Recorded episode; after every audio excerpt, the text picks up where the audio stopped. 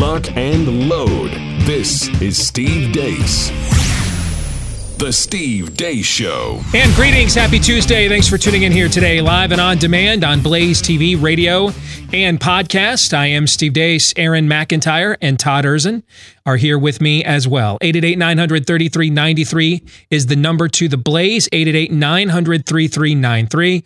You can also let us know what you think about what we think via the stevedeace.com inbox. Feel free to email us, steve at stevedeace.com. That's D E A C E. You can like us on Facebook, which is apparently accepting likes for us now because we are seeing as much traffic on that Facebook page as we have probably in the last four or five years. Uh, you can also follow us on Twitter at Steve Deace Show. The last name is D E A C E, by the way.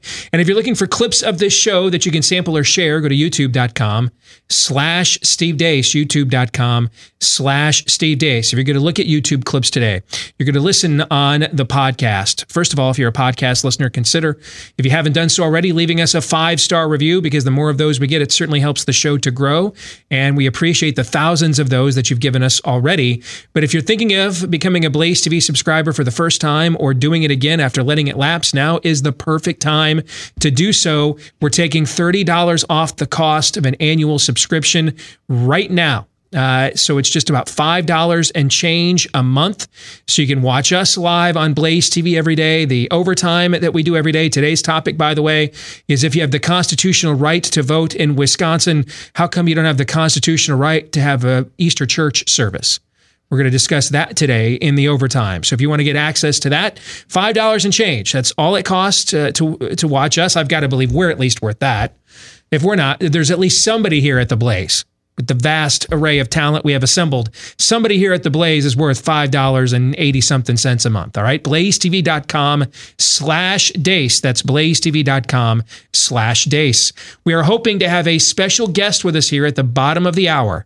However.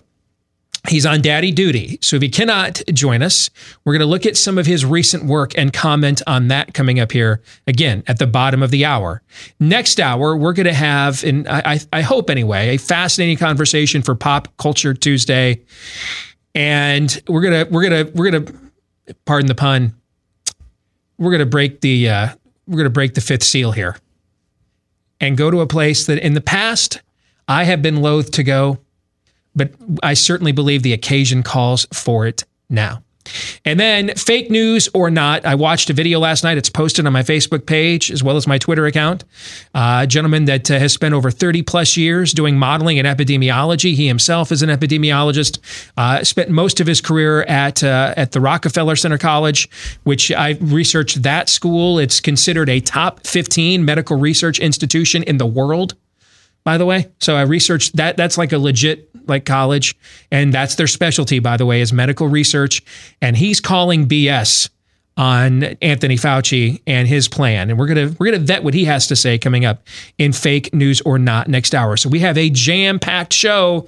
But of course, first things first, it must begin with Aaron's rundown of what's happened while we were away. What happened while we were away? Brought to you by the ICU. British Prime Minister Boris Johnson, who has the Wuhan coronavirus, was moved to an intensive care unit yesterday on the advice of his doctors after his symptoms apparently worsened in recent days. A spokesperson for the Prime Minister says, however, Johnson is not on a ventilator.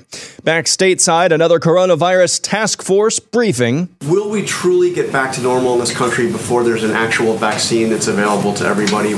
What, how, how, do you how do you start lifting the restrictions safely? Yeah, well, well, John, if, if back to normal means acting like there never was a coronavirus problem, I, I don't think that's going to happen until we do have a situation where you can completely protect the population. If you want to get to pre-coronavirus you know, that might not ever happen in the sense of the, the fact that the threat is there. As President Fauci was leaving the press conference, ABC News correspondent Jon Karl, who asked the question we just heard, salutes Fauci, and Fauci replies by making a finger gun motion back at him. That's totes legit, yo. What's also totally legit is Bill Gates continuing to beat the drum for vaccines. Things won't go back to truly normal until we have a vaccine that we've gotten out to basically the entire world. While he also funds a New York University study testing the efficacy of hydroxychloroquine. Speaking of hydroxychloroquine, the New York Times is now concerned about financial ties to drug manufacturers of the medication. The Times said in a story yesterday, quote, if hydroxychloroquine becomes an accepted treatment, several pharmaceutical companies stand to profit, including shareholders and senior executives with connections to the president. Mr. Trump himself has a small personal financial interest in one of the manufacturers. End quote. Learning Chinese today, today's phrase is no hope for you. 对你没有希望。 Not to worry though, Los Angeles Mayor Eric Garcetti is committed to keeping you safe. You know the old expression about snitches? Well, in this case, snitches get rewards. We want to thank you for turning folks in and making sure we are all safe. Chicago Mayor Lori Lightfoot talked about why she got a haircut this weekend after threatening Chicago residents with fines or arrest for violating stay at home orders. I'm out in the public eye, and you know, I'm a I'm I'm a person who I take my personal hygiene very seriously. As I said, I felt like I needed to um, have a haircut. I'm not able to do that myself, and so I got a haircut. New information from the Department of Homeland Security shows as many as three quarters of a million people traveled from China directly to the United States after the first reported case of COVID 19 over there. That's 300,000 more than were previously reported. NBC News tweets U.S. reports 1,264 coronavirus deaths in over 24 hours. Meanwhile, in China, where the pandemic broke out, not a single new coronavirus death was reported. And now this Professor Knut Wittkowski was the head of the Rockefeller University's Department of Biostatistics and Epidemiology for over 20 years. He was interviewed recently about his perspective on Western countries' coronavirus containment efforts. Well, what people are trying to do is to flatten the curve. I don't really know why. But what happens if you flatten the curve, you also prolong to widen it, and it takes more time. And I don't see a good reason for a respiratory disease to stay in the population longer than necessary. Well, I'm not paid by the government, so I, I'm entitled uh, to actually do science.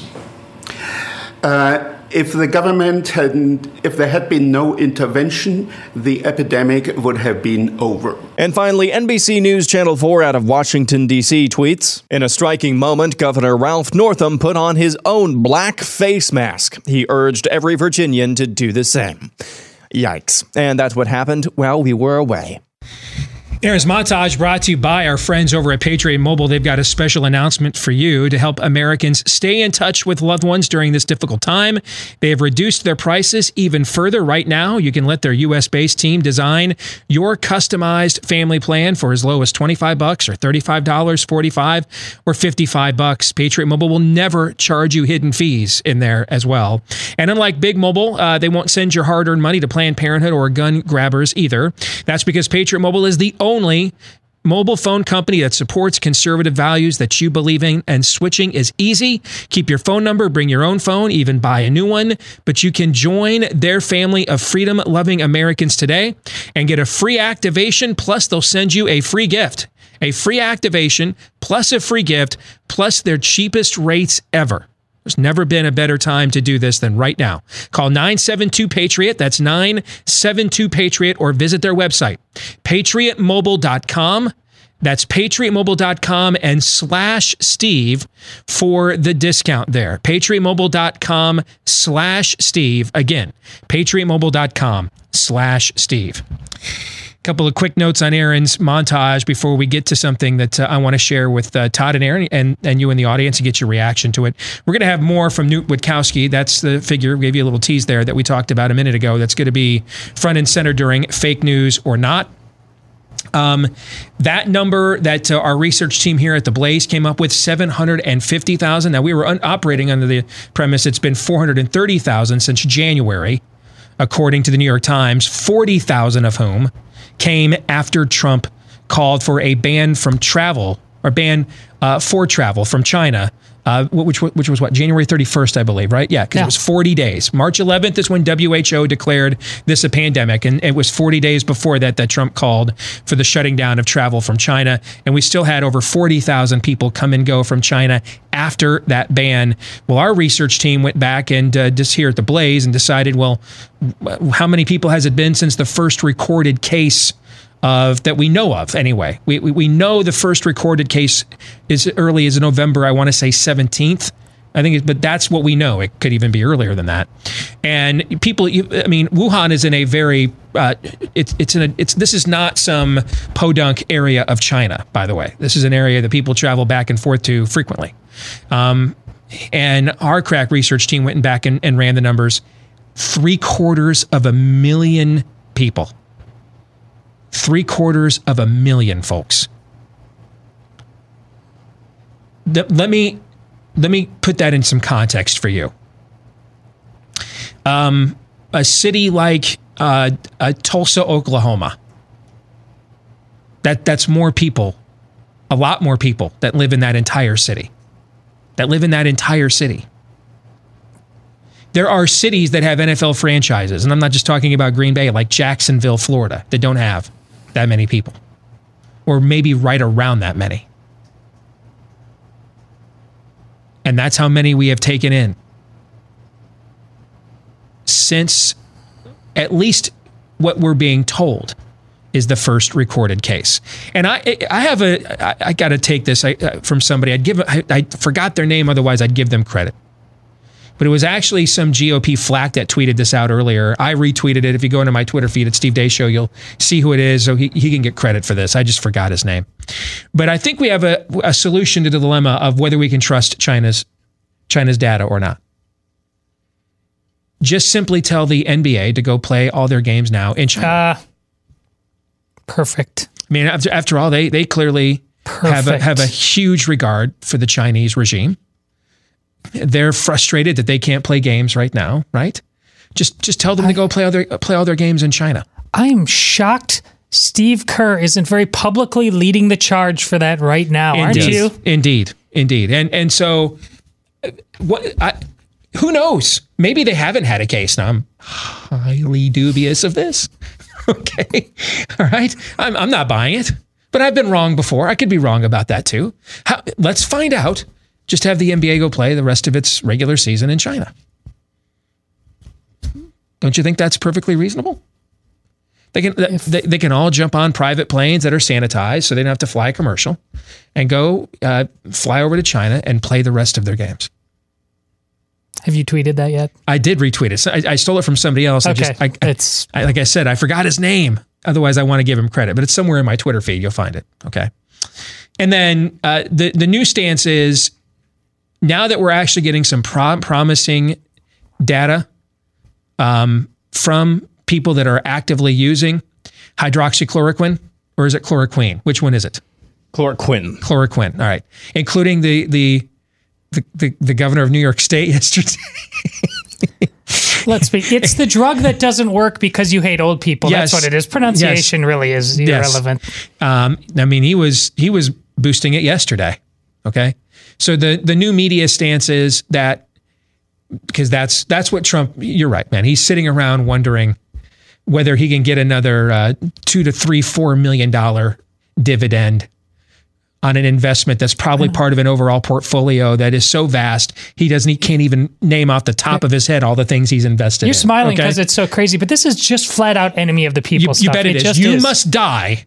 You must die because a billionaire, all right, who who a million here and a million here there to him is nothing. Okay, um, you must die because a billionaire might add 0.02 percent of a, of a return of an ROI to his already overall vast uh, wealth portfolio uh, and investment portfolio. I mean, and that, folks, Todd, you're right. That that is enemy of the people stuff. I, I and the fact that they think about think about the effort they went to to connect those dots. By the way, and you have to understand the level of of hate and vitriol if you've never worked in the culture of a newsroom, Todd, you and I have, that is not just something even now when everybody is allegedly not in the in the newsroom and at home, even now that's just not something that you just had an idea. You're some hate hate filled lefty in a newsroom. You got this idea and just threw it up on the New York Times blog yourself. It takes chains of people, layers of bureaucracy. All right, for a story like that to get approved, to get published, all right, that's institutional is what that is. That is that is an institutional level of hatred. Because it's a cult. Yes. So I got up this morning and I, I felt um, I felt the urge to try to avoid the temptation. Particularly now, I my my piece that I wrote for the Blaze came out last night.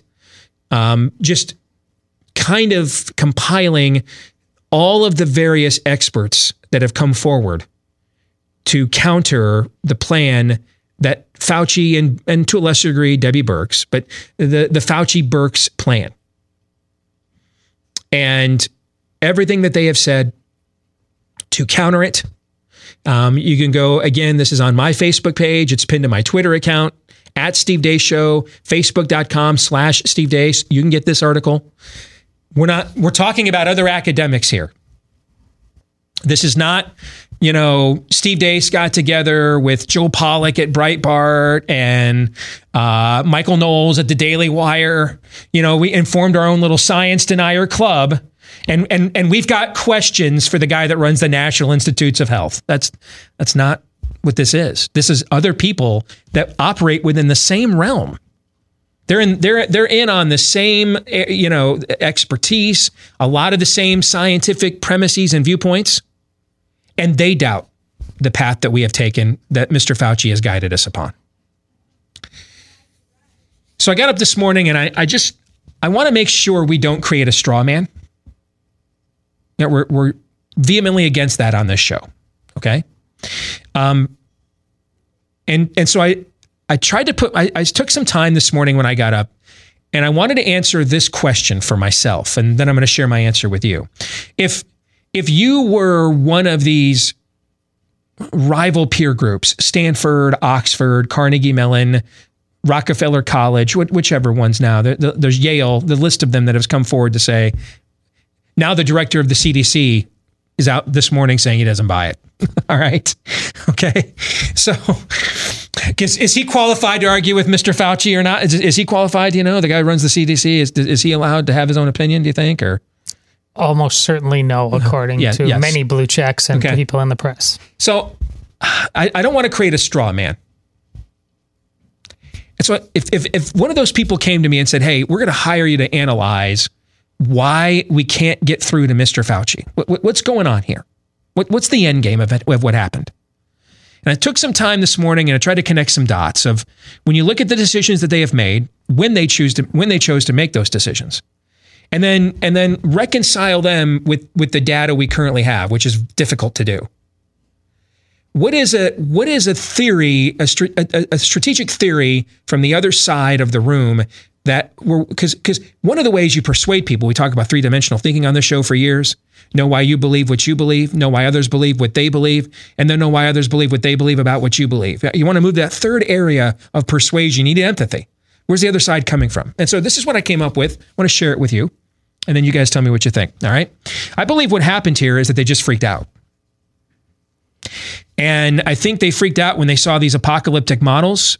Uh, and those convinced them that this was something much, much worse than it is. And again, I say that from someone, my belief is that the virus has killed more people than we're being told and infected far more people than we're being told. I believe it is worse. Not a hoax, not overrated. I think it is worse. I just think it's been here longer. All right. And and I think that they were convinced by these apocalyptic models that something apocalyptic was about to occur. I think this caused them to act on preserving as many lives as they could with little priority for a long term plan. And, and I think it's understandable three, four weeks ago to some degree. We didn't really know what we were dealing with. We weren't sure how much of the data from China that we could we could trust or the WHO. And if, if you're if you think people are in a panic now, if two million Americans just suddenly started dropping dead, boy howdy, would that cause a panic? Yeah, I mean, this this is a this is a country that hasn't seen an onset pandemic in a century, folks. Before we had radio, mass media, television, before you went to before you saw a talkie at the movie theater, that was the last time we had an onset pandemic in America. So I think they thought this could destabilize the country even more than the mechanisms that they would need to stop that from occurring. I mean, and if you think that's overblown, look how a segment of our society is still trying to panic, even with the promising data we have coming in every day. Every day, the data gets more promising. Yesterday, the governor of New York basically said hospitalizations in his state have gone down 75% in the last four days. And still, if you could go and find people with, with credible followings. I was looking at an econ professor, an econ statistics professor at Michigan yesterday, who, who was convinced that this means the world is about to end. The fact hospitalizations went down. I mean, there's just, even with promising data, look how some people are acting. What would they do if there were 2 million people dropping dead? But I also think this is why they're now stuck as this actual promising data comes in. I think they were too good convincing the public that this was the right approach. And they created their own feedback loop. They bought into some of the panic. They then fed it themselves. Panic fed panic. I remember. Do you, do you remember the HIV outbreak when we were kids? Of course. Did, did you guys think at your Wisconsin elementary schools, like we thought in Florida and Michigan, that we were going to get AIDS from sitting on toilet seats? Well, I remember that kind of whisper Yep. drifting around. Yes. Yeah, we just we had was it Ryan White, the young kid that got AIDS from contaminated blood? I don't remember the, the blood name. transfusion or something. I mean, people were frightened that you could get this every which way other than the way that you normally can actually obtain it. And this kind of reminds me of that uh, as well.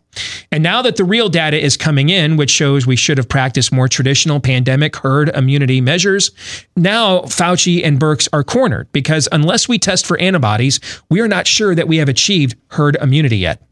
What does that mean? Well, what it means is if you bring everybody back together too soon without herd immunity, you are going to cause another wave. You are going to. That is going to happen. And if you do that, if you give people the all clear and then they come back without herd immunity and there's another wave,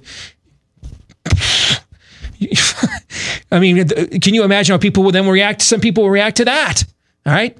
So therefore, I believe they're trying to just ride this out for as long as they can. That's why they're giving you indefinite periods of time. I think that they're just hoping the warmer weather today, it's going to be 80 degrees in Iowa and muggy. I told everybody in the family before I left, open every window in the home and leave them open. I don't care how muggy it gets. We are not turning the air on. I don't care how hot it gets. Everybody outside. All right.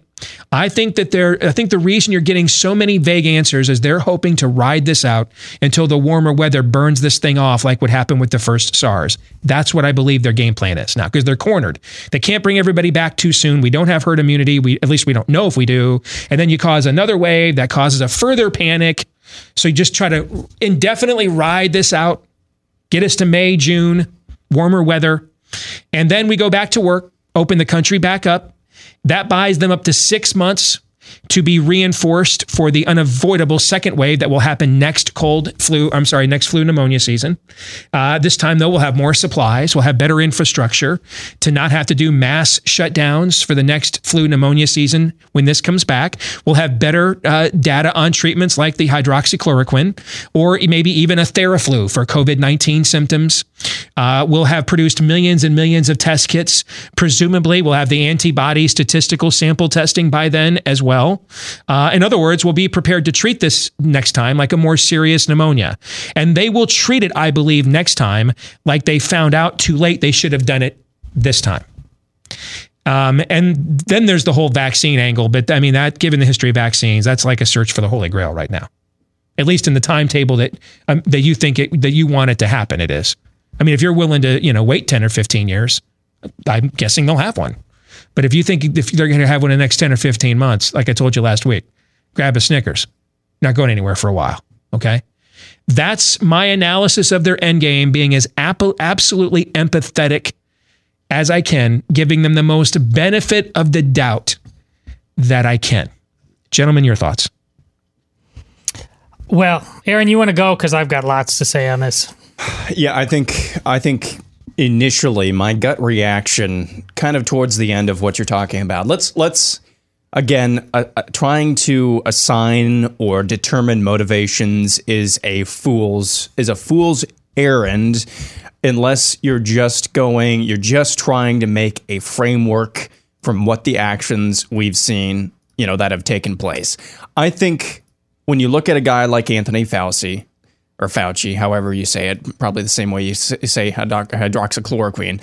Um, when you look at a guy like that, he's probably he's probably closer to the end of his career than than the beginning. Okay, I think that's probably a fair assumption, don't you think? If you've been working in government, if you've been working at a place like this where you have to, and I've read stories about Fauci's Fauci's frustrations, uh, eternal frustrations with getting funding for things that he wants to do. Mm-hmm. You're at the end of your career, and you and you are faced with responding to a crisis. I think it's very fair. I think it's very fair that he's like, crap, I don't want to screw this up now. I'm going to completely completely err on the side of being way, way, way, way, way too careful with this. Well, of course, ignoring all the things that we'll talk about, I think, with with uh, fake news or not later on today about actually how to respond to pandemics in the future. But he was probably, I don't, I, I just can't have this on my hands at the end of my career. And now, as time has gone on as well, and he's facing pushback, he has to see, he has to see other academics and their projections, their their uh, their contentions about our response to this from a public policy. He has to see those. Do you think unless unless you have just a, as a dude, are you more or less likely to ha- to show some humility at the end of your career, especially when you've gone through and seen everything that you've seen, or are you more likely to double down and just be like, screw this. I'm doing this my way or the highway until until I'm out of here. I, I think it's probably the latter. So I don't know that it's any necessary hope that uh, the, this is just going to burn off. Uh, in the summer, I think that's going to happen to some degree. I, I don't think there's any question about that. You look at at uh, states like Arizona and Florida, and the, the, data coming out of there, you know, hotter climate. That's that's definitely going to happen. I just think at this point, Fauci Fauci is probably just insistent on doubling down because you know what um, I've done things the way other people and I've been begging for money my entire career. I'm going to do this my way right now. And I, think that's as big of a as a factor as anything. And what's the big failure previously of his career? He was criticized for not taking the AIDS crisis uh, seriously enough, you know, 35, 40 years ago. So Todd, your thoughts? Well, I can't stress enough. If you if you've been watching this show, eh, Steve and I and Aaron, we don't all automatically come from the same point of departure on this. The amount of data and research that Steve has had to do in a very short period of time under pressure to come to the conclusions. And researching far and wide and giving everybody the benefit of that which he has is amazing because I was ready to go on this from the beginning because I started I've told you a little bit about vaccines and things like that. But what you have to overcome, and my point about this with Steve is what everybody on this has to overcome from the beginning of the time you are born and you become a parent, you are taught to believe that your kid is a ticking time bomb of health if you don't have this magical thing cause of vaccine. It doesn't matter about hygiene, sanitation, first world versus third world. You are born to believe that. I've seen it over and over again whenever I've had this discussion with people for decades now. And that is a very, very hard thing to overcome. And that's why at the beginning, when people were poo pooing the notion of panic, I could see the panic coming a mile away because this is who we are as a people. We, we, this was bound to happen sooner or later. And I, again, if you aren't built to default to something other than fear, you were going to get steamrolled by this thing. So uh, I agree with every sentiment that Steve said, but it's I don't it's that dialed up to 11. It's that on steroids. We, we, were a ticking time bomb in terms of being able to deal with this thing as adults because of the lies we've been telling ourselves now for decades. And again, email your thoughts on that to me if you want to, but I I defy you to believe otherwise based on what you've seen now. When we come back, we hope to be joined by a special guest. If not, we're going to look at some of the things he has recently said that has made him uh, a bit of uh, a, an on demand, in demand guest as well as a target. And we'll introduce you to him one way or another when we come back.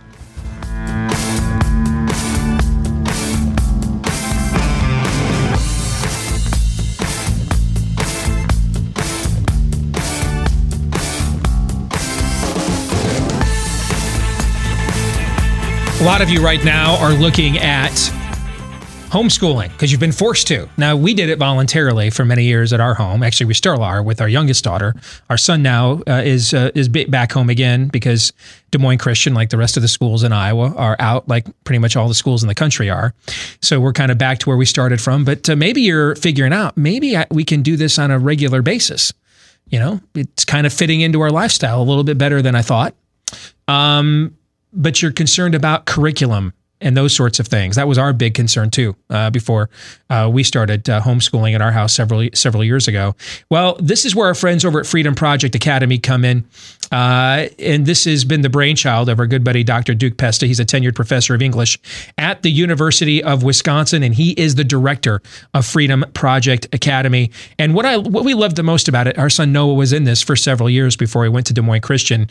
Uh, it's an accredited classical online school. It's built on Values for students K through 12. Completely interactive educational experience. Students attend live classes with other students across the country from the comfort and safety of their own home. And what I loved the most about it was the emphasis that it places on critical thinking. We're going to talk to somebody here in a moment who has done a whole bunch of critical thinking the last couple of weeks. So if you want to learn more about Freedom Project Academy, uh, go to freedomforschool.com and get your re- and request your free information packet today. Get your free information packet today at freedomforschool.com. That's freedomforschool.com. We have a special guest with us today, Alex Berenson has become uh, a bit of uh, a thing. Uh, on, on on the interwebs, uh, because uh, he's a former New York Times reporter. He just started doing what we started doing on this show uh, from day one when we looked at these initial models. And my background is not in mathematics, but my background is research and data and analysis. And I start looking at the soft underbelly of some of their conclusions and looking at how their math doesn't add up. They're admitting they don't know how the, the, the virus is transmitted, but trust their projections anyway. And it just uh, made my spidey sense tingle. And when you start to realizing that you're out there on a contrarian limb with your, you know what, just kind of flopping out there for all to see, you start looking for kindred spirits. And I found this guy uh, and have been following his work over the last couple of weeks, and he's with us now. Alex, it's good to have you with us. Uh, welcome to the Steve Deace Show here on the on the Blaze.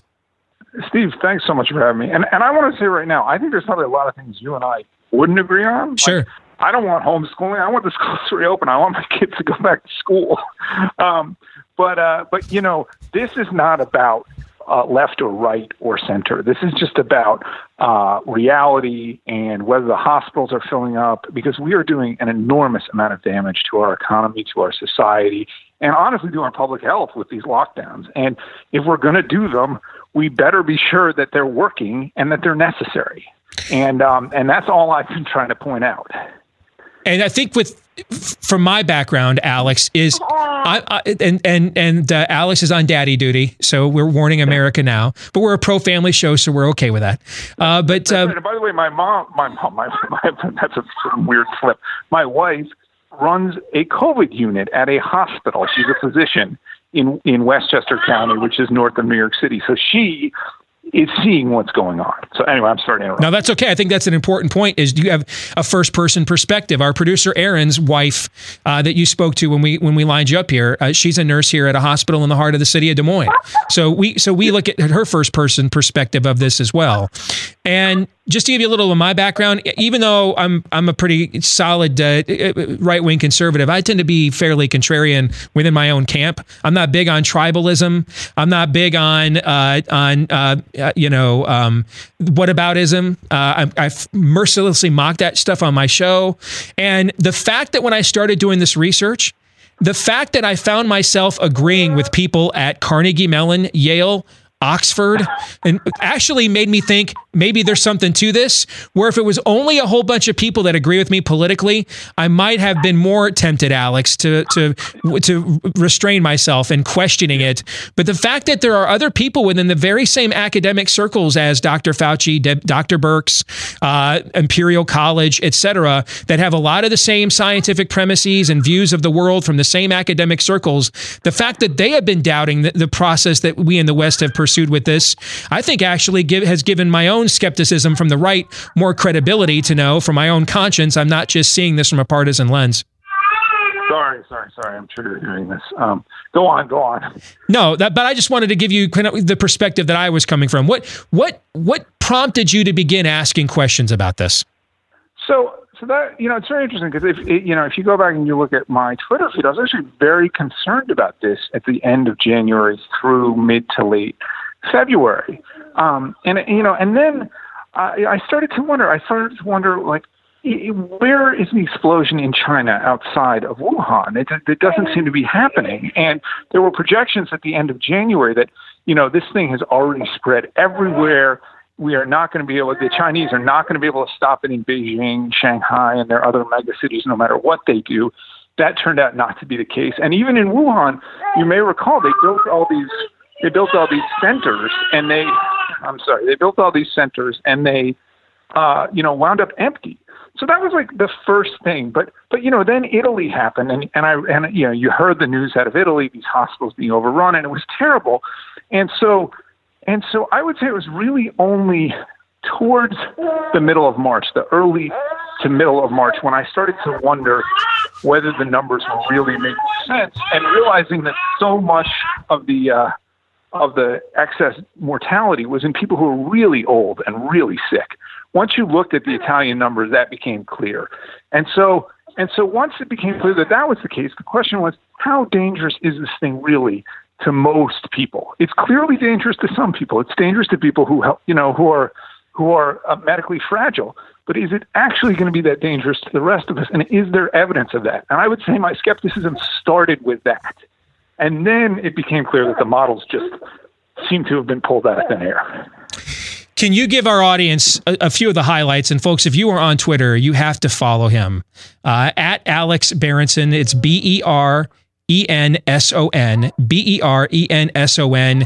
I mean, uh, uh, there's just so much great data there that you can go through. Um, and I would imagine that uh, this has put you on the opposite ends of some folks that you typically would not be on opposite ends with in a, in a debate yeah. of this magnitude. I mean, uh, that is that is a little bit true, but it's less true than it used to be. The other thing for me that that, that drove this is so last year I wrote a book called Tell Your Children Okay, and Tell Your Children is a book about cannabis. And it, it's not pro cannabis, it's anti cannabis. Again, my wife's a psychiatrist. So she sees, or I'd say it's anti legalization. Um, she sees that a lot of people who use cannabis become psychiatrically ill. Okay, all psychiatrists know this. Um, they know that cannabis can be mentally, you know, harmful to people, especially if you use a lot, especially if you start using it young. And there's very good data about this. And that's what Tell Your Children is about. It's about cannabis and mental illness and violence. Because people who are mentally ill, although we don't talk about this either, if they're psychotic, they tend to become violent. This is, again, no, no serious person who looks at the data can dispute this. It's beyond dispute. So I write this book, and people on the left, remember, I was a reporter for the Times. The Times refuses to review it. The Washington Post refuses to review it. Mm. Wall Street Journal won't review it. The only places that will talk to me about my book, even to challenge me, are for the most part, uh, well, the people on the far left, for you know, the in the cannabis community, they'll debate with me about it, or people on the right, like like Tucker Carlson, mm-hmm. will have me on to talk about it. And I realized, you know, I, I'm not, I'm not, you know, I'm presenting a data-driven case about this issue.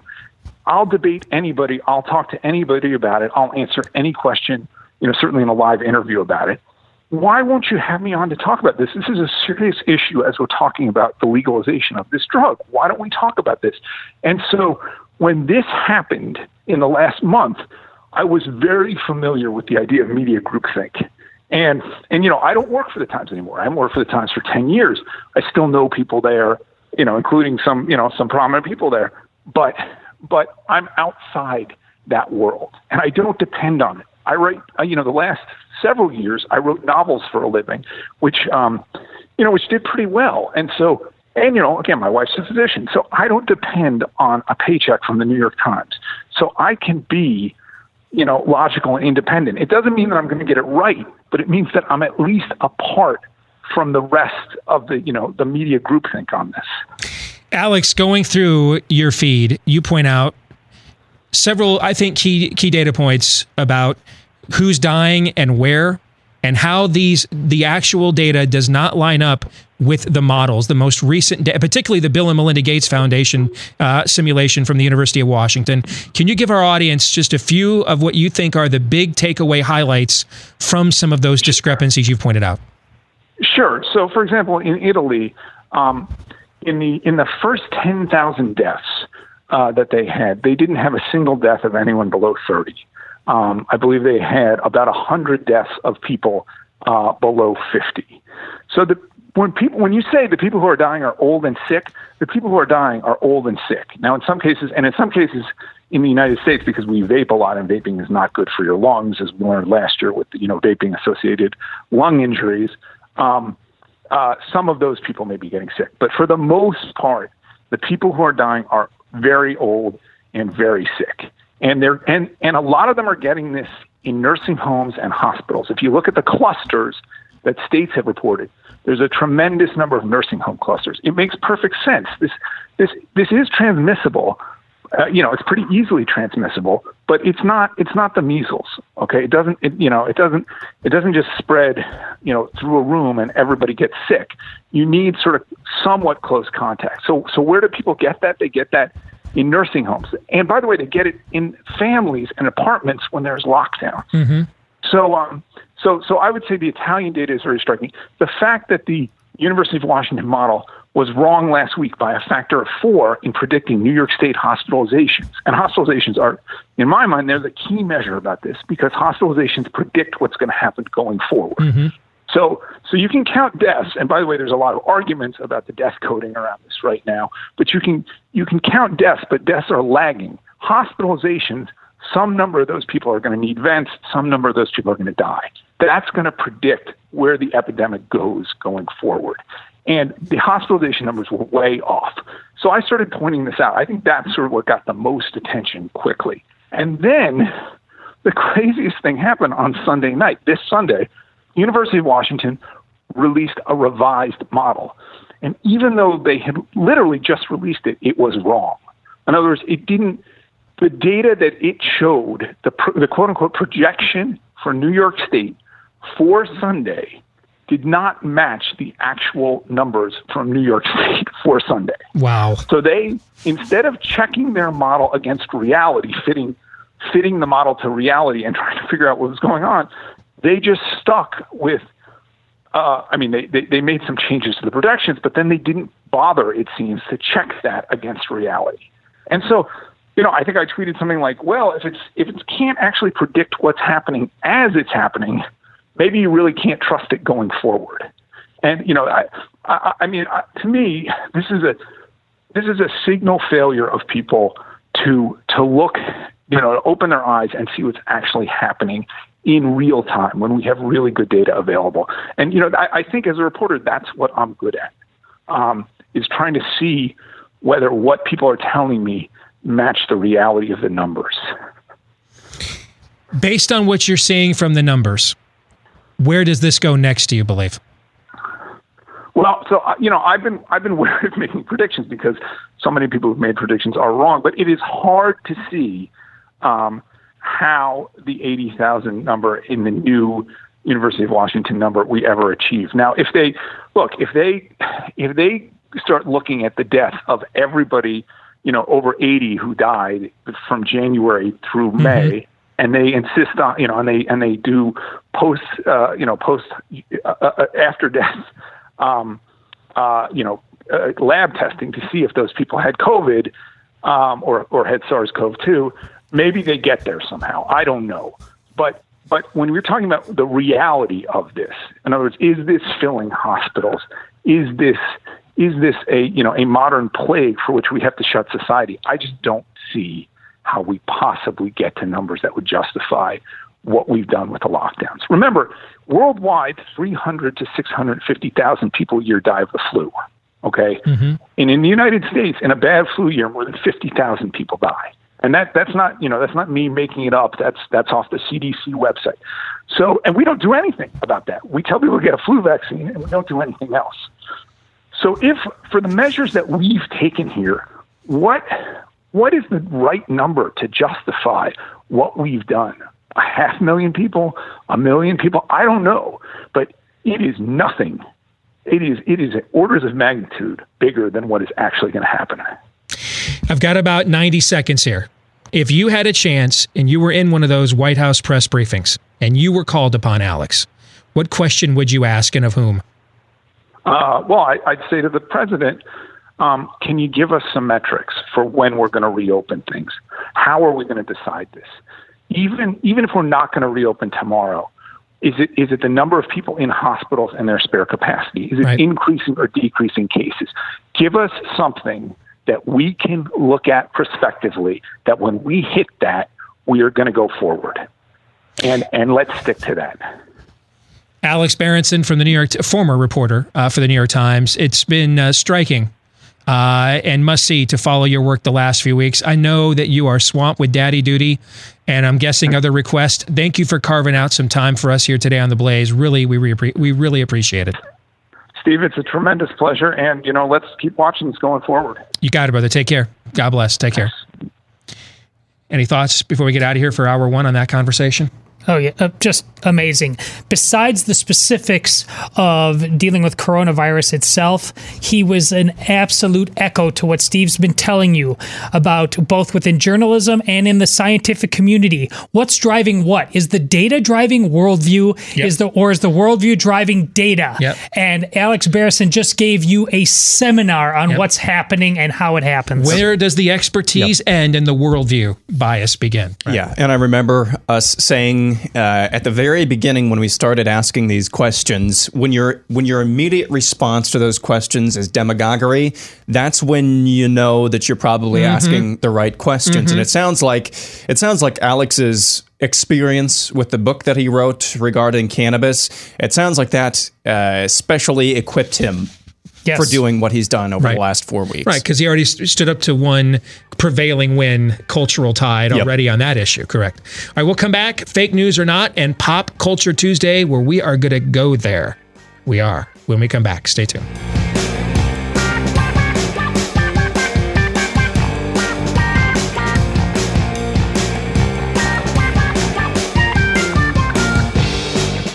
And we're back with hour two, live and on demand here on Blaze TV, radio, and podcast. 888 933 93. Steve at stevedeace.com.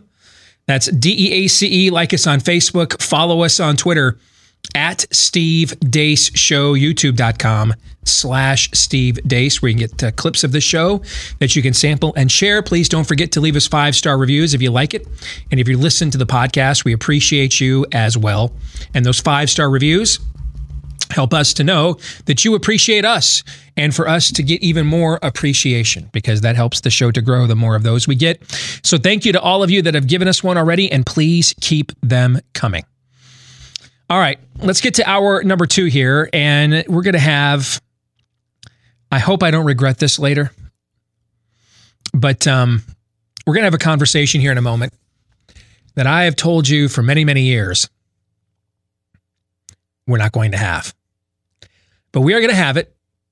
And I'm actually the one that suggested we go there. So don't blame Todd and Aaron. They didn't wear me down, right? You guys didn't take me hostage. I told you yesterday we were going to do about what we're about to do, correct? I brought it up to you unprompted. I have found no small print in my contract that says I can take you hostage for anything. So I Okay. think that's true. All right. Just want to make sure we clarified all of that. Pop Culture Tuesday this week brought to you by our friends over at home at Title Lock. It is shocking that your home can be stolen this easily. And Deborah learned this brutal lesson the hard way when thieves found the title to her home online and then they forged the document to make it appear that she sold her home, but she had not. Then they borrowed thousands against her home's equity. She lost 80 grand in equity. Didn't even know about it until she was a victim and the foreclosure notices arrived, even an eviction notice. Then she spent a fortune trying to get her home back. This crime is called home title fraud, and the FBI calls it one of the fastest growing crime waves in the country. You want to avoid this right now. Hard times bring out even worse scammers. And your homeowner's insurance and your bank does not protect you, but for pennies a day, Home Title Lock will protect your most important investment. Chances are, from uh, almost everybody listening, is their own home. All right. So, first things first, go online to hometitlelock.com right now. Register your address to find out if your home's title has already been tampered with. And while you're there, you can sign up for a month of free protection using the promo code Steve. One month of free protection using the promo code Steve at hometitlelock.com. That's hometitlelock.com.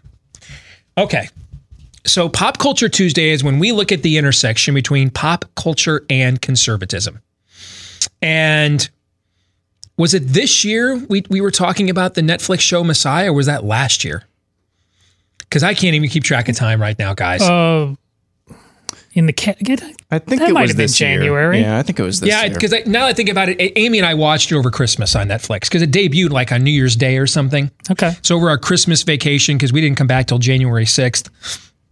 Yeah, it was one of the first things we talked about, actually, now that I remember, on Pop Culture Tuesday, is we talked about the Netflix series Messiah.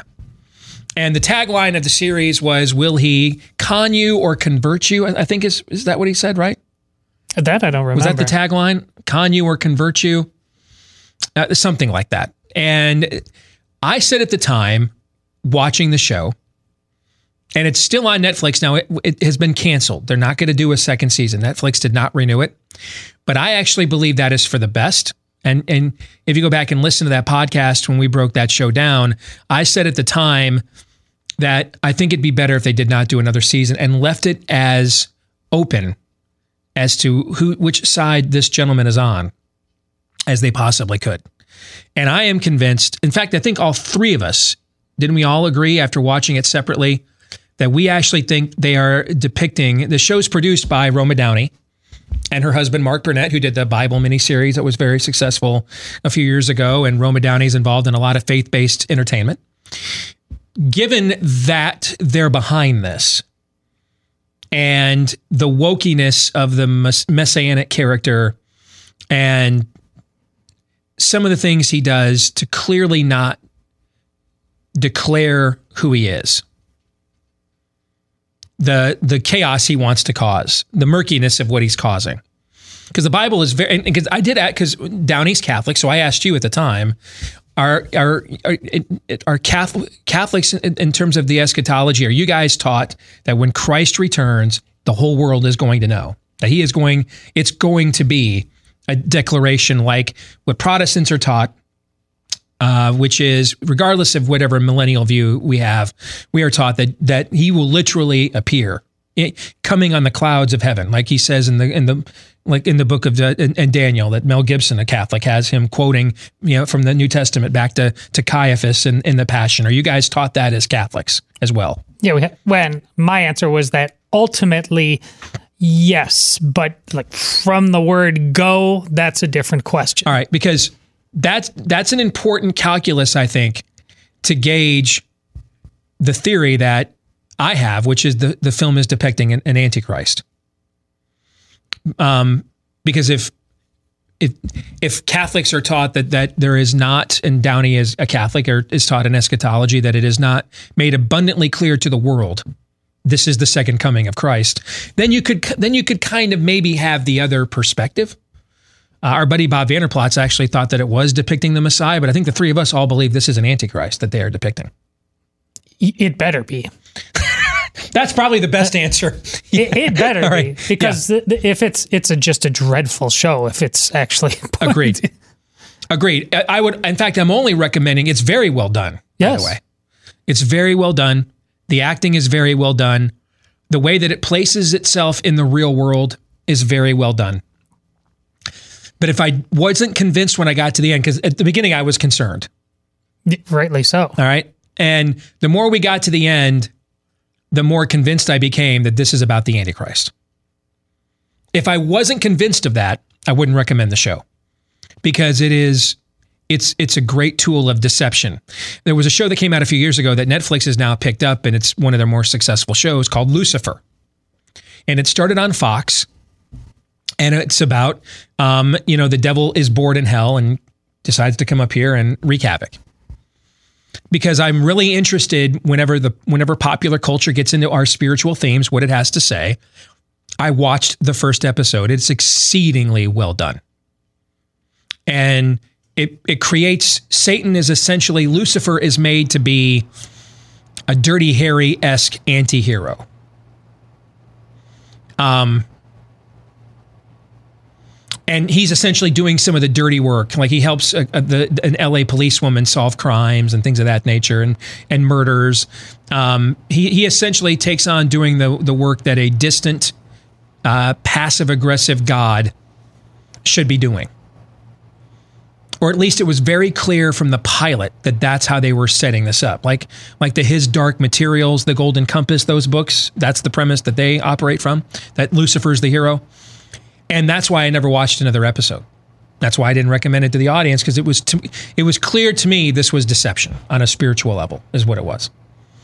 If I thought that Netflix's Messiah was depicting an actual return of Christ, I, I wouldn't recommend it because that ain't the Jesus of the Bible by any reasonable stretch of the imagination. All right. There's enough there's enough gleanings there that it would it would deceive people, but when you actually get beyond the surface level of of what he's saying and doing and, be, and how he's behaving, that's that ain't the Son of Man descending on the clouds of heaven by any reasonable stretch. So I like your answer the best, Todd. It better be about yeah. the Antichrist. All right. Um, so we bring that up, and Aaron, you had the same opinion too, right? You thought it was about the Antichrist. Yes. Okay. Yeah. So we bring that up as a segue. Now that it was announced last week that the show has been canceled, it's not going to be renewed for a second season. We bring it up to segue to the topic we are going to discuss. Now, let me be because I want to shut this email off right now because I know I'm going to get it. I am not suggesting that you ever change your or confirm your eschatological or theological view on anything the Bible has to say based on what's going on in the world around you at the time. That's not exeget, exeget that's not, that's not exegesis, it's eisegesis. All right?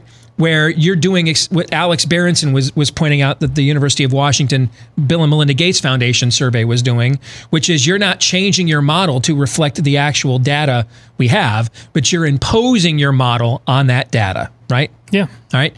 So I'm not I'm I'm not saying that you should be more premillennial or less so or or change your mind on this based on what's happening in the world today. But I've always said when the topic of, of eschatology has come up, and I've been willing to discuss it, that even though I consider myself skeptical of pretty much all of the three millennial views amillennialism, postmillennialism, premillennialism I think they all have some traits, some uh, arguments that I can't argue against, but I think I can I can argue against some of their arguments that I'm not firmly in any of their camps, which is not a position you know I'm comfortable with. I'm much more comfortable being firmly in camps. I'm not comfortable just um, meandering my way through things. I'm much more comfortable being in a camp. Uh, if I can, def- on things of, in, of existential importance, I should say. If I can argue something definitively, I'm much more happy where it's cut and dried. But I have said I, uh, that I've always thought the strongest argument for the premillennial view, I've said that on this show before. You guys have heard me say this, right? The, the strongest argument for it that I cannot argue is the idea of an antichrist character, a man of lawlessness uh, emerging in the future, right? That that and it, it seems pretty clear in any context, in any form of Bible study I've done, that when Paul mentions this in the book of in, in, in Thessalonians, he is talking about an event that has not yet come because he's talking to a group of people that are concerned that they missed the return of Christ. And he is telling them that in explaining to them that they haven't missed it, that one of the things that is going to happen that has yet to occur is what? The coming of a man of lawlessness. All right? He is clearly speaking in that book in, of future events, at least to the people of uh, Thessalonica that he was talking to at the time. Okay? So, with that said, Is that a long enough disclaimer? Do you think, or have I still It's set myself up to get blistered It's- later? It's, it's always going to be insufficient, but that's Nice that's- try. It's yeah. long enough, but still insufficient. Yeah. right? It's it's it's appropriate, but it will still be wrong. Okay, well that's good to know. Which is why you know I hate Very- discussing this topic. Very helpful. Okay, because that's how that's where it always goes every time. Is it? Well, that was interesting, but you're it's bad. Okay, cool. Um, has it ever been easier or simpler to see how an antichrist could emerge and how fast it could happen than what we are witnessing right now? Where a month ago, a lot of people who didn't believe they could, on, on every side of the aisle, who didn't believe that either because they don't trust the liberal media or they don't trust the racist president, whatever their rationale is for why they have this endemic knowledge, foundational knowledge, that they cannot trust the government. You know what I'm saying? Right. Whichever and whatever angle they're coming from that led them to this metaphysical certitude. And within a, the last month, a lot of people from on both of those angles have decided when faced with something larger than themselves, something of an existential nature that they cannot explain, explain away, they cannot confront on their own, that defies and confounds their their own uh, materialistic premises, have decided that all of a sudden now they can. All of a sudden now they can. The amount of Christians I have had send me notes on social media in my email in the last month. Well, what about Spain? What about Italy? So we're we're globalists now. I mean, I'm old enough to remember. I'm old enough to remember when the European Union was going to be the reconstituted Roman Empire of, of Daniel's statue, leading to the uh, the the events culminating in a rapture. I'm old enough to remember that. You old enough to remember that? Sure. Yeah. And now suddenly I've got a lot of the Christians who believe that and and have forgotten that the European Union is dreadful, terrible, and why the people of the United Kingdom voted themselves out of it because they were essentially the sugar daddy along with Germany of the entire continent and we're sick of it. Okay? But suddenly now we are to just assume we are to just assume that the the the data we get from uh, that, that we're just like Spain and Italy. Left wingers all of a sudden are like, I, I, I really think we need to have all of the power concentrated in Donald Trump's hands and the government stay shut forever and the country stay shut forever. And why hasn't Trump been more of a dictator? Why has he been more of a fascist? I mean, yesterday they were standing up there asking him, why haven't you closed the grocery stores? Why can I still go get a Big Mac at McDonald's? From the same people convinced this man is the new Hitler and and a, and an anti-Semitic racist, despite the fact he has largely put his Jewish son-in-law in charge of the country. At least the parts Anthony Fauci's not running. Right? Yes. Okay. And over something that a month ago, a lot of people on the right and left either thought wasn't a big deal or Trump was making too big of a deal and to, to use it as an excuse to exercise his xenophobia. So a lot of people on the right thought it was a hoax a month ago, and a lot of people on the left thought Trump was just using this to get his xenophobe on to ban Chinese travel because he hates Asians. Right? Right. Right. And all of that psychosis is now suddenly headfirst jumped into this cultural cauldron and anointed a man that most people, even a week ago, still wouldn't didn't know is it Fauci or Fauci? Didn't know anything about this guy's bio. Like, do you know that, that Anthony Fauci's behind these commercials you see on television? That with, with that tell homosexuals to go out there, even with HIV, and have sex. It's safe now. Now, yesterday he told you you may not be able to resume your real life, your normal life until there's a vaccine for SARS-2 coronavirus. I'm, I'm sorry. Do we have a vaccine for AIDS? Is there a vaccine for AIDS? We do not. We do not. Yet, him and Big Pharma found a drug that that can so deteriorate the virus that you don't even test positive for it when you have it. So it's safe. Go out there, have sex with HIV. Nothing to worry about. We can even decriminalize in places like California and Washington State, New York.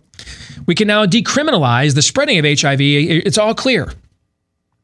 But the rest of us, though, the rest of us, when this is all said and done, what do you think is going to kill more people, HIV or SARS-2 coronavirus? When it's all said and done, do you think? You asking that with a straight face, just yeah, to yeah. make sure. I shouldn't even have to ask, Yeah, right? I- but because it's pretty obvious, Yes, right? HIV. Right. But there, so the rest of us, though, we can't. We may not be able to go back to our normal lives without a vaccine. But if you've got HIV, that same Anthony Fauci right now says you can go have sex with HIV, and you're good to go without a vaccine. That make any sense to you? Does that make any sense to you? No, You know why it doesn't make any sense? because it doesn't make any Because it doesn't sense. make any sense, right?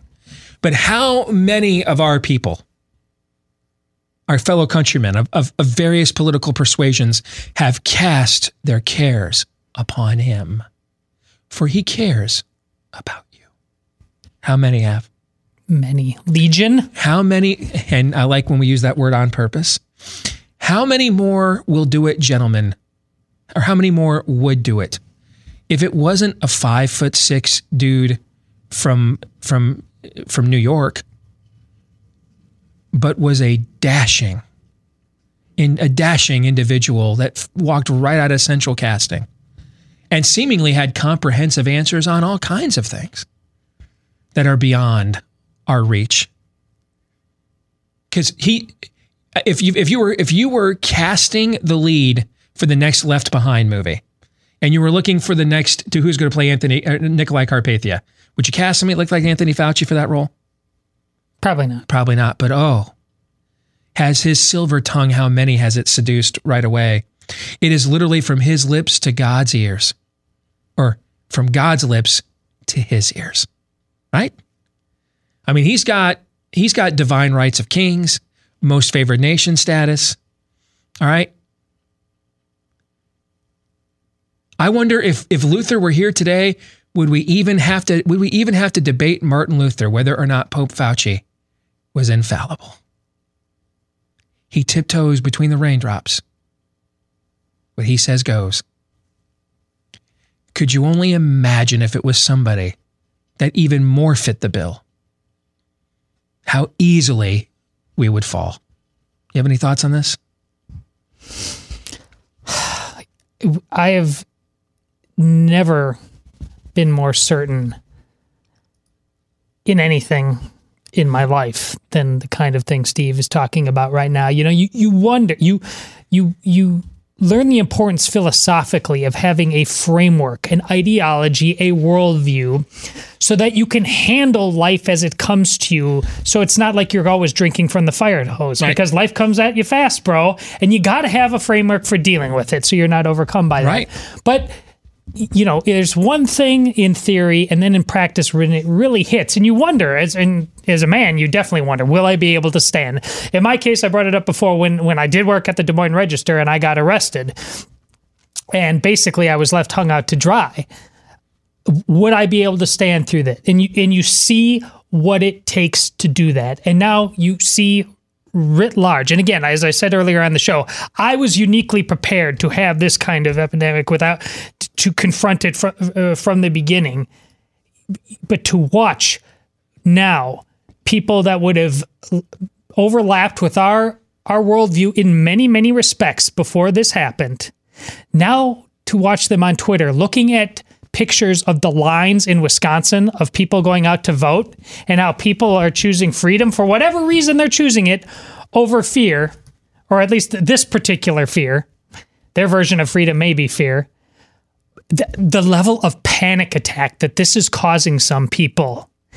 If if that's true, you you you you can't ignore that. Whatever life is going forward, you must understand what Steve is talking about here. The, we are more predisposed as ever as a people in the history of mankind than at this moment to believe the kind of lies Steve is talking about because our brains are so much bigger. We are more educated now. That turns things up to 11. I said that mm-hmm. again. It's on ster- The smarter you are, you can take lies and just turn them into this is the Steve the superhero in the uh, that g- gets more powerful the more you attack them um Are you talking about Doomsday? Doomsday. The villain? The villain. Honestly, Yeah. we are watching Doomsday right now in terms of our fear culturally. It and it, it it's no respect of party or persons. It's attacking everybody right now. And just like when Steve was talking with Aaron Berenson, that's why you would tr- you should start trusting it. This is not anything to do with party. This is about our humanity, the lives we've chosen, and how long we've been uh, dedicating them uh, as our idols. when we've had our our initial meetings uh, about the nefarious plot movie and our initial conversations here so far this year, you know, there's still there was there was still that struggle of how far can we go for a mainstream audience, right? We're not struggling with that right now. No. No. If anything, our, our here's what we're tempted. We're now we're concerned it might be so on the nose people might groan. You know what I'm saying? Where it's just too it's, it's too easy and plain now, now. It's, it's just a documentary now. That's it. yes. Yeah. Now we're like we don't want to do like a self parroting, an unintentional uh, spiritual spinal tap where we sell where we just mockumentary ourselves. I mean the the the the the, the permission of where we have to go with this storyline now is it, with with an audience is so much more vast than it even was a few weeks ago because of how easily we have shown we can be groomed and conditioned for such a man of lawlessness. What are your thoughts, Aaron? Yes, the conditions that you're seeing. Just just walk outside anecdotally, or, or not because you might get arrested, uh, something like that. Look at the conditions. It is ripe for exploitation. And look at how we've reacted just on just on the individual level, not on a public policy, just on the individual level, where you cannot go to the grocery store without two out of every three, two out of every four people walking away from you actively to keep their distance from you and looking out of the corner of their eye at you. It's happening. It's happened in my family. It happened on the walk the other day where people are so are so distrustful of each other. Your neighbors don't trust you. Your neighbors look out of the corner of their eyes at you, and instead, who they trust are the almighty experts telling them to keep their social distance, telling them, um, t- telling them that this is going to get out of hand. This is going to infect or or kill millions of people. Because how we used to respond to crises, we would all come together. Right. We would all, and where would we go? Right. We would all meet in the church. Mm-hmm. Uh, can't go to church now, basically anywhere. Today you can go vote in Wisconsin, though. Meanwhile, meanwhile, instead of coming together and trusting e- your neighbor, just as a shared humanity, we now look out of the corner of our eyes at our neighbor and look to the almighty government for what we should do next. And boy, howdy, if that's not, if that is not a petri dish ripe, ripe Absolutely. for for being taken advantage of, I don't know what is. And you are absolutely right. You know, you could you, you could theorize any one of us who've read the Left Behind novels. I'm ta saying that tongue in cheek. You could kind of theorize a little bit. You know how how people could be taken over. You know, as as information has become more readily available and more accessible and quicker and in our pockets than ever before, it became more and more, more and more. I don't know, plausible to see how a man of lawlessness, as you said, the Antichrist could arise. But now, when you see things, and I'm not talking about the public policy, I'm talking about at the individual Yes. level. Yes. You really see it now. Because it's one thing when you're thinking about it and you're talking about it in the context of, haha, left behind. It's another thing when you go out there and you get weird looks like you have the plague from your neighbors, from your neighbors. It's it's crazy. Somebody close to me called me yesterday, check in and see how we're doing. And they asked me, "Hey, did you hear about this nurse, man? I saw saw this nurse on the news and and how she's just destroyed that her hospital can't keep up." And I I told this person that story's fake news. A woman's mentally ill, hasn't worked there in like a year and a half or something. And the other person for a second it was like they wanted to fight me. And I mean, we this person and I were really close. on a personal level. This isn't like some casual relationship. And for a second, there was like a pause, like they wanted to fight me. And that is uh, that goes to uh, that's kind of an example of what you're talking about there. Yeah. That the feeling of needing to belong and the power of that We're and the all in allure this of together, that. Steve. Yes, and the allure of that. Unless you're the mayor of Chicago, or what town was it? Was that- Chicago. yeah, yeah. Where you can go get your hair cut, but we can't. Then, then we're not. We'll arrest you for getting your yeah, we'll cut. arrest you. Yeah. Um, the allure and the desperate need to feel like you belong to something. Um, in- in many respects, psychologically, culturally, I don't know that we ever leave high school. You know, uh, the the cattiness, the clickiness, um, the gossiping, um, the hormones, uh, who sits with who. Um, I, I I don't know that we ever leave high school. And now the ability just to connect all that psychoses and angst together so simply. They're tracking how we practice our social distancing with our with our mobile phones, etc. It's just never been more plausible that a figure could arise. What if what if this was in a, in, in a, a Captain Trips apocalyptic kind of event? How quickly would we look for someone who who who who could show us the way that we could put all our faith and trust in? Has that ever been more obvious than right now? I I don't think so. I don't. And I'm not normally when when I make a point about something it's because it's to lead to another point. I don't really have that right now. This is more observational that I think it's just something we need to file away well for future keeping. In light of everything that's being said, watch what people are saying in terms of an Easter message because there's a lot of forfeit gospels out there right now. Mm. Have eyes to see and ears to hear right now. We'll come back. Fake news or not, 30 plus year epidemiologist has some some issues with the uh, with the Fauci coronavirus plan. We'll find out if he's fake news too next.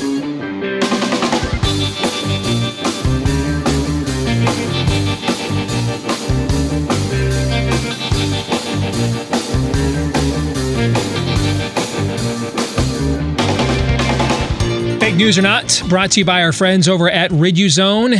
The grazing, let's face it, for a lot of us is probably getting out of control. How many of us are doing boredom eating right now? And there aren't too many places to go. So the activity level is down.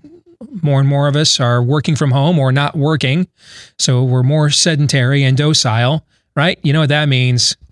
Little Debbie becomes uh, pleasantly plump Debbie here uh, before too long. That's where our friends over at Riduzone come in. Uh, it's the only FDA approved product that includes OEA. That's the naturally occurring molecule that helps you in your belly to know when you're full, to stop eating, get those cravings under control, and reduce your calorie intake. If you want to give Riduzone a shot, now would be as good a time as any. With uh, the use of my name, Steve, is the promo code. When you go to the website, riduzone.com, that's the only place you can get it, by the way. R I D U Z O N E is how you spell it. R I D U Z O N E for riduzone.com. Use my name, Steve, as the promo code, and you'll get up to 65% off of your order, as well as free shipping. Up to 65% off and free shipping for riduzone.com, promo code Steve. For fake news or not, um, is it it's Newt Canute Wellington? No, Knut Wittkowski. Wittkowski. I wasn't even close. I wasn't even close.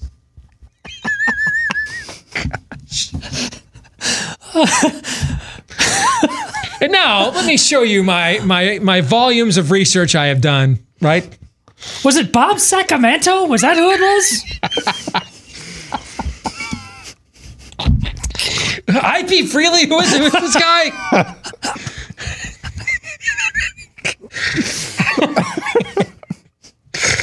ah, that was good. I haven't laughed like that in a few weeks, and it was at my own expense, which made it even worse. All right, so uh, this gentleman who will remain nameless Um, in all seriousness, this video is up on my Facebook page uh, and my Twitter account. I'd urge you to watch the whole thing. It's about 40 minutes. I went through and watched it uh, and studied it last night. Todd, you checked him out. He's legit. As far as I can tell. All right. Yeah. But I mean, like, this He's- isn't a, a flat earth society or anything like that, right? No, and you you said as much on the show. You knew more. It, uh, you did the research into the Rockefeller. I mean, Yeah. I knew it wasn't some fly Rockefeller night thing, but- College is considered one of the top 15 biology medical research institutions in the world. I think that was by U.S. News and World Report who did that survey that I looked at, or somebody like that. He's he All right. was the chair for 20 years of the I, I think it's uh, statistical modeling and Yeah. epidemiology department there. So So at, at a world-renowned medical, and you go to their website. You know the number one thing they tout on their website is medical research. That's the that's their that's their thing at Rockefeller College. now- medical research. What I'm going to tell you right now will make sense after Steve starts talking. But right now, he admits when people are going to him as an expert on this that he he himself is openly defying quarantine and he's going to underground bars and restaurants and speakeasies and, and putting his money where his mouth is. Basically. yes yes Okay. All right. So I, I saw this video courtesy of uh, the iHeart talk station in Phoenix. KFKY, I think is what it is, or something like that. We're going to share with you six clips of this interview with this gentleman, and we're going to go through these as fast as we can and decide do we think it's fake news or not. Here's the first one. With every respiratory disease, we should protect the elderly and fragile because when they get pneumonia, they have a high risk of dying of the pneumonia. So that is one of the key issues that we could, should keep in mind. On the other hand, children do very well with these diseases. They're evolutionary designed to be uh, exposed to all sorts of viruses in during their lifetime, and so they should keep going to school and infecting each other, and that contributes to herd immunity, which means after about four weeks. At the most, the elderly people could start joining their family because then we, the virus would have been extinguished. When you look at uh, our friend Alex Berenson, we had on last hour, did some uh, looking at a state to the north of us here in Iowa, Minnesota. They're reporting 29 people have died from COVID 19. Uh, the median age of those 29 people in Minnesota was 86. One of the younger individuals to die of SARS 2 coronavirus in Minnesota was a 69 year old. Uh, so, not exactly young, but he had also gone through a double lung transplant uh, during the course of his life as well. So, your thoughts there on what he has to say about herd immunity? And there's actually an article in Reuters today saying sending the kids home from school didn't do anything to stop the spread of this. So, that was basically pointless. Well, this guy is me. Even before coronavirus, I've said as much on this show. And if you, I came back to work after I had the week off when my father died, who may very well have died from coronavirus. I came back, I think, on March 9th. So sometime during that week, you go back, I tweeted out almost this verbatim. Yes, and uh, I I don't know what I mean other than the the, the fake news about uh, you know evolutionary design or whatever. That's just you know that's But their- that's his worldview, and he That's his still agrees with worldview, and he Yeah. still agrees with what the the actual data is that we're seeing right here. And so I, I said this from the very beginning. It makes no sense when Grinnell College here, one of the first colleges uh, here in Iowa in this in in the nation, sent all of their students home from class. Hey, dipwads, if anybody's got it on campus or there's an asymptomatic spread on campus, like you're saying that it, it, is, it's better to keep them all in one relatively confined area than sending them back to their, to- ta- you know, their dozens of town, uh, um, hometowns. So, yeah. All right, clip number two. All respiratory diseases, the only thing that stops the disease is herd immunity. About 80% of the people need to have had contact with the virus, and the majority of them won't even have recognized that they were infected or they had very, very mild symptoms, especially if they are children. So it's very important to keep the schools open and kids mingling to spread the virus to get herd immunity as fast as possible. And then the elderly people who should be separated and the nursing homes should be closed during that time can come back and meet their children and grandchildren after about four weeks when the virus has been exterminated. Todd. True news. And what's particularly galling about this is the concept of herd immunity has been known for a long time before vaccinations were, were as prominent as they are now. But it was very much hijacked by the uh, vaccination community. And if, if, you get in any vaccination discussion on Twitter, the, the, the pro vax crowd, the militant, will come back at you herd immunity, herd immunity. Why don't you believe in it now? That's my question to you. Because it's more efficacious when it comes naturally than it does through vaccines. Can I explain what I think you're saying to the audience from someone who has a different view of vaccines, yes. but I'm not militant about it? Do you know why I'm not concerned about your views of vaccines? Yes, I do. Because I'm vaccinated. Correct. So if if since I'm vaccinated, why do I need to be concerned about your views of the of vaccines? Right. Because I'm vaccinated. I mean, I, I spent a week in the poorest country in our hemisphere Uh, uh, exposed directly to a level of poverty. I talk for a living. I couldn't even begin to describe and do it justice what we saw. Right. And what did I have to make sure before the State Department gave me a passport and cleared me to go there? What did I have to have up to date across the board to make that trip? What do you think I had to have up to date? A lot of vaccines. Yeah, a lot. Pretty much every mandatory vaccine and booster shot, I had to have them all up to date even at I, I, this was seven years ago now, so I was 40 at the time. So as a 40 year old man, I still had to go in and get several updated booster shots and everything else to go. And why did they let me back into the country after going to such a sickly place and let, um, you know, our entire party, including the actor Stephen Baldwin, there's about seven or eight of us that went down there together. Right? Why they let us all back in the country after we had been exposed to everything that is going around that country down in Haiti. Why did they let us back in? Because we had been vaccinated. This is what you're talking about, which is right, which is why are my why are you so concerned about my particular views when you're already vaccinated? Shouldn't you be immune to whatever stupid decision you believe I am making? Right? That's essentially your argument. Well, yeah, and it goes beyond the medical. It goes beyond to the philosophical. Why don't you believe right now? Put it to the test. The, the, the, if, if Do you, you believe, believe, in your own immunizations then if you're that panicked about my decision? Sure. Right? Yeah. Yep. That's well said. Yep. All right. And he's saying, hey, it's a respiratory virus. Why are we taking the children that are that are you know probably have the best respiratory uh, systems in terms of their energy levels and They're everything the else. Herd. They're the herd. Why are we sequestering them from building immunity within the culture? Why are we doing that? It doesn't make any sense. In four weeks instead of the 18 months that yeah. everybody says it's going to take the vaccine, even if you believe that will be fully efficacious, 4 mm-hmm. weeks versus 18 months. Think you want to go to the next clip? We'll go to the next clip. Well, yep. what people are trying to do is to flatten the curve. I don't really know why. But what happens if you flatten the curve, you also prolong to widen it, and it takes more time. And I don't see a good reason for a respiratory disease to stay in the population longer than necessary. And what do, you, what do you say to people who say we just didn't know about the lethality of this uh, virus, and you know, where it was the smartest thing to do was just to to basically uh, do what we did and contain everybody because we just didn't have the data. Oh, we had two other SARS viruses before.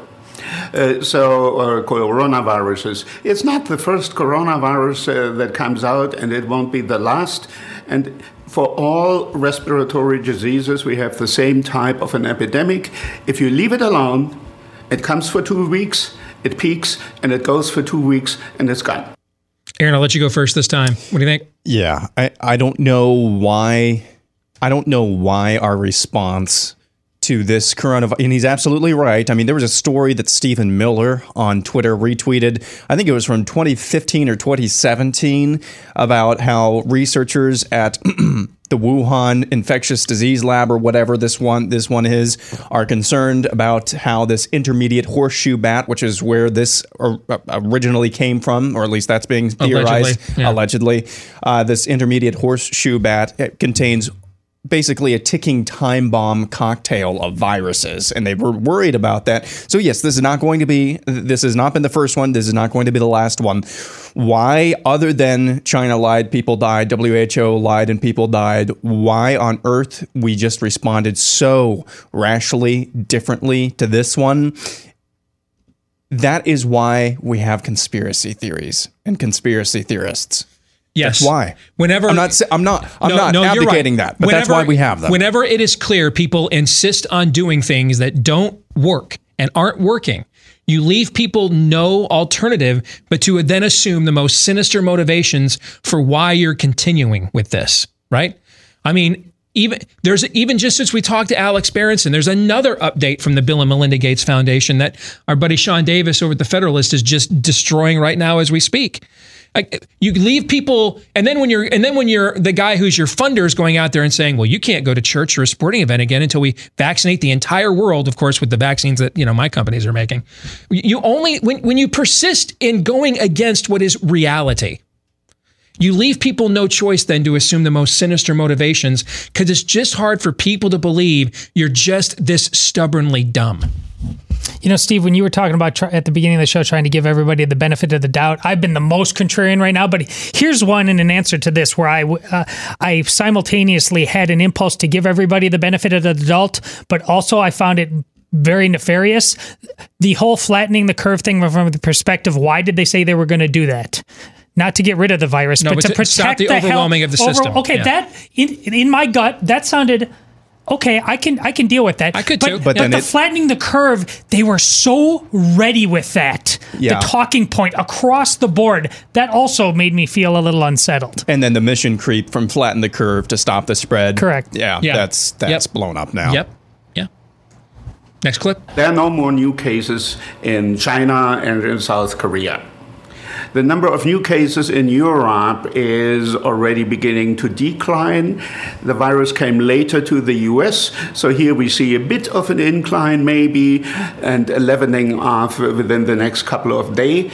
And if we see that the cases are not increasing dramatically, that means that the number of new infections has already declined substantially and peaked about a week ago.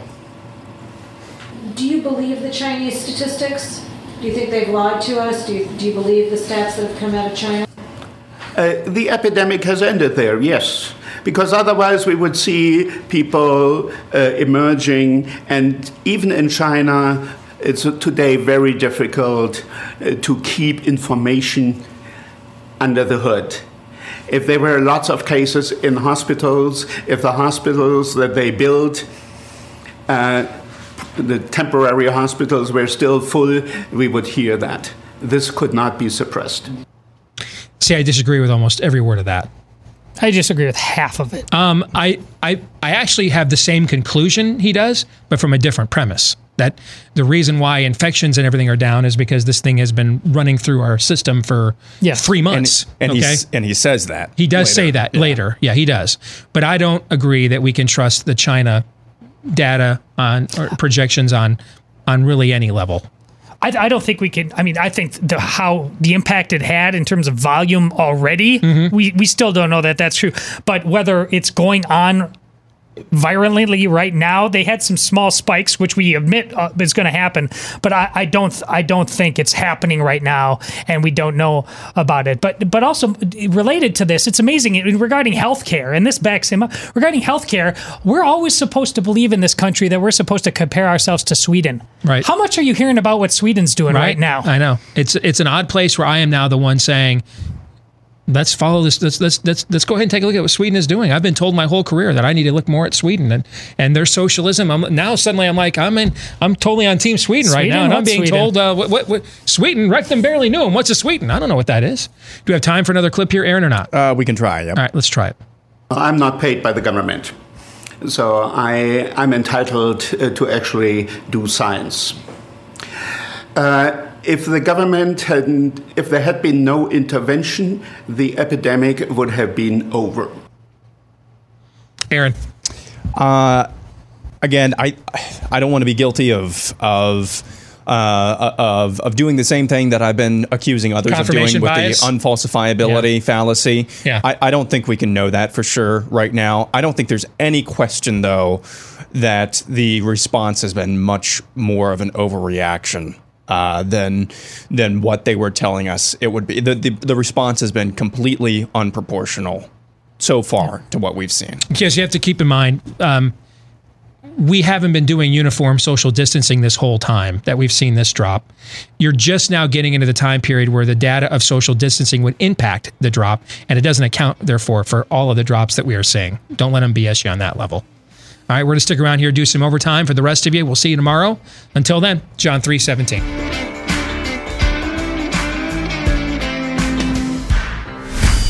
This is Steve Deace on the Blaze Radio Network.